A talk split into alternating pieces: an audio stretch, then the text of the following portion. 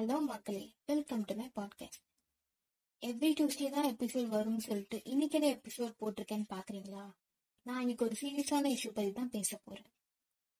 நம்ம எல்லாருமே ஒரு வீடியோ பார்த்துருப்போம். ஒரு டாக்டர் போட்டு ரொம்ப மோசமா ரத்த காயம் வர வரைக்கும் அடிச்சிருப்பாங்க. இத பார்க்கவே நிஜமா ரொம்ப கஷ்டமா இருந்துச்சு. அண்ட் இப்போ இந்த பேண்டமிக் சுச்சுவேஷன்ல நிறைய எக்யூப்மெண்ட்ஸ் இல்லாம ரொம்ப கஷ்டப்பட்டு ட்ரீட்மெண்ட் கொடுத்துட்டு இருக்காங்க.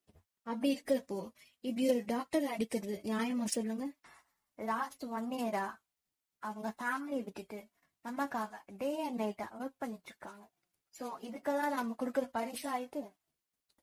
அண்ட் இந்தியாவில் மட்டும் ஃபோர் ஹண்ட்ரட் டாக்டர்ஸ் மேல கோவிட்னால இறந்து போயிருக்காங்க. நிறைய பிரெக்னென்ட் டாக்டர்ஸ் கூட இறந்துருக்காங்க. ஸோ இதுக்கெல்லாம் நம்ம என்ன பண்ண போறோம்?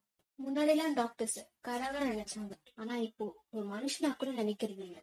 ஸோ இப்போ எல்லா டாக்டர்ஸும் ஸ்ட்ரைக் பண்ணி ட்ரீட்மெண்ட் பண்ண மாட்டாங்கன்னு சொன்னாங்கன்னா அப்போதான் நம்மளுக்கு உண்மையான இழப்பு தான் என்னன்னு தெரியும்.